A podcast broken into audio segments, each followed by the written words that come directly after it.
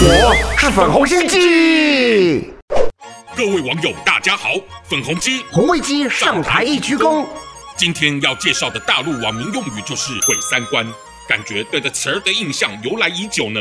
那可不，三观一词儿可是当初咱们前总书记胡锦涛为首，提出事业、工作、政绩新三观正确，用来领导全党的骄傲呢。至今就连习主席仍传承老手。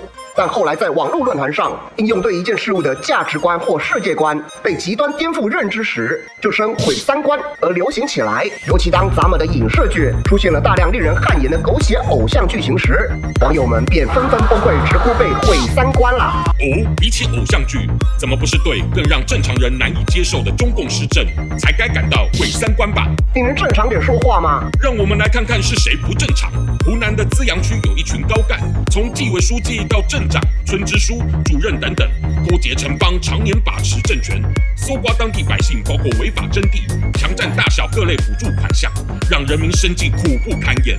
如此毁三观的极权恶政，您觉得正常吗？那不过是锅里的老鼠屎。咱们政府有维权的制度，可当受害人民的靠山。天哪！中共各地这种欺压百姓的文化，根本是整锅屎多到满出来了。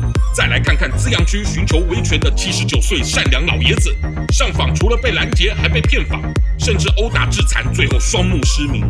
当地还有其他勇敢尝试维权的人，也都换来了凄惨的下场，甚至被逼死多条人命，让世人只能生气的想问问中共：如此比毁三观还更毁三观的恶行，是要多泯灭人性才肯罢休呢？这这个，你也是毁三观的被洗脑者，就还是先闭嘴吧。唉，我粉红心机的话，快按下订阅并开启小铃铛，每次更新就让你看懂小粉红。